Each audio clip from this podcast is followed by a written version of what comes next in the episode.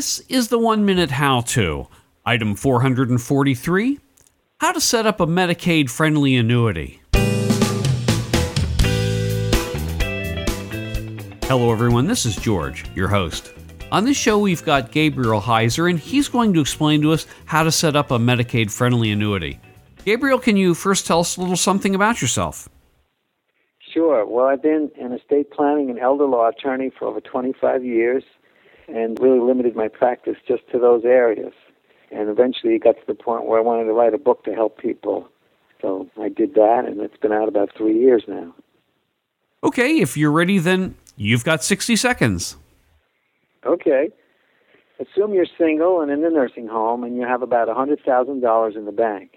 Now, if you do nothing, you'd have to spend that entire $100,000 on your nursing home bills before Medicaid will kick in.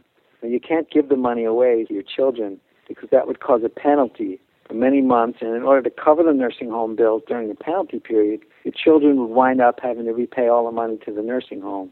You haven't gained anything. So a better option would be to give approximately half the money to your children and use the other half to purchase a Medicaid annuity, which is not counted as an asset for Medicaid eligibility purposes. Although every state calculates the penalty differently, let's assume that the gift of $50,000 to the children causes a 10 month penalty. During that 10 months, the annuity payments will cover your nursing home bills.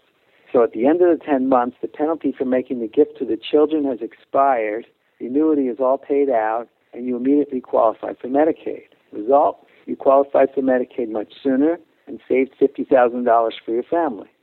Is there a minimum amount that you can gift to your children that won't cause any penalties to be uh, instituted?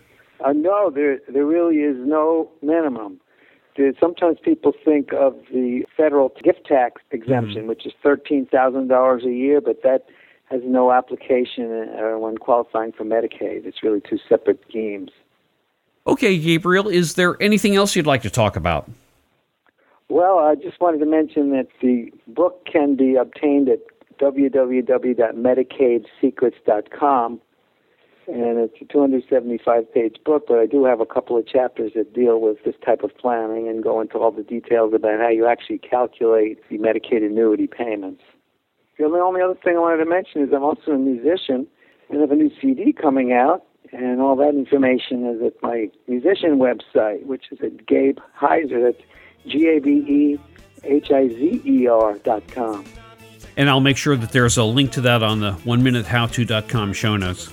Gabriel, thanks a lot. I do appreciate it. Thanks a lot.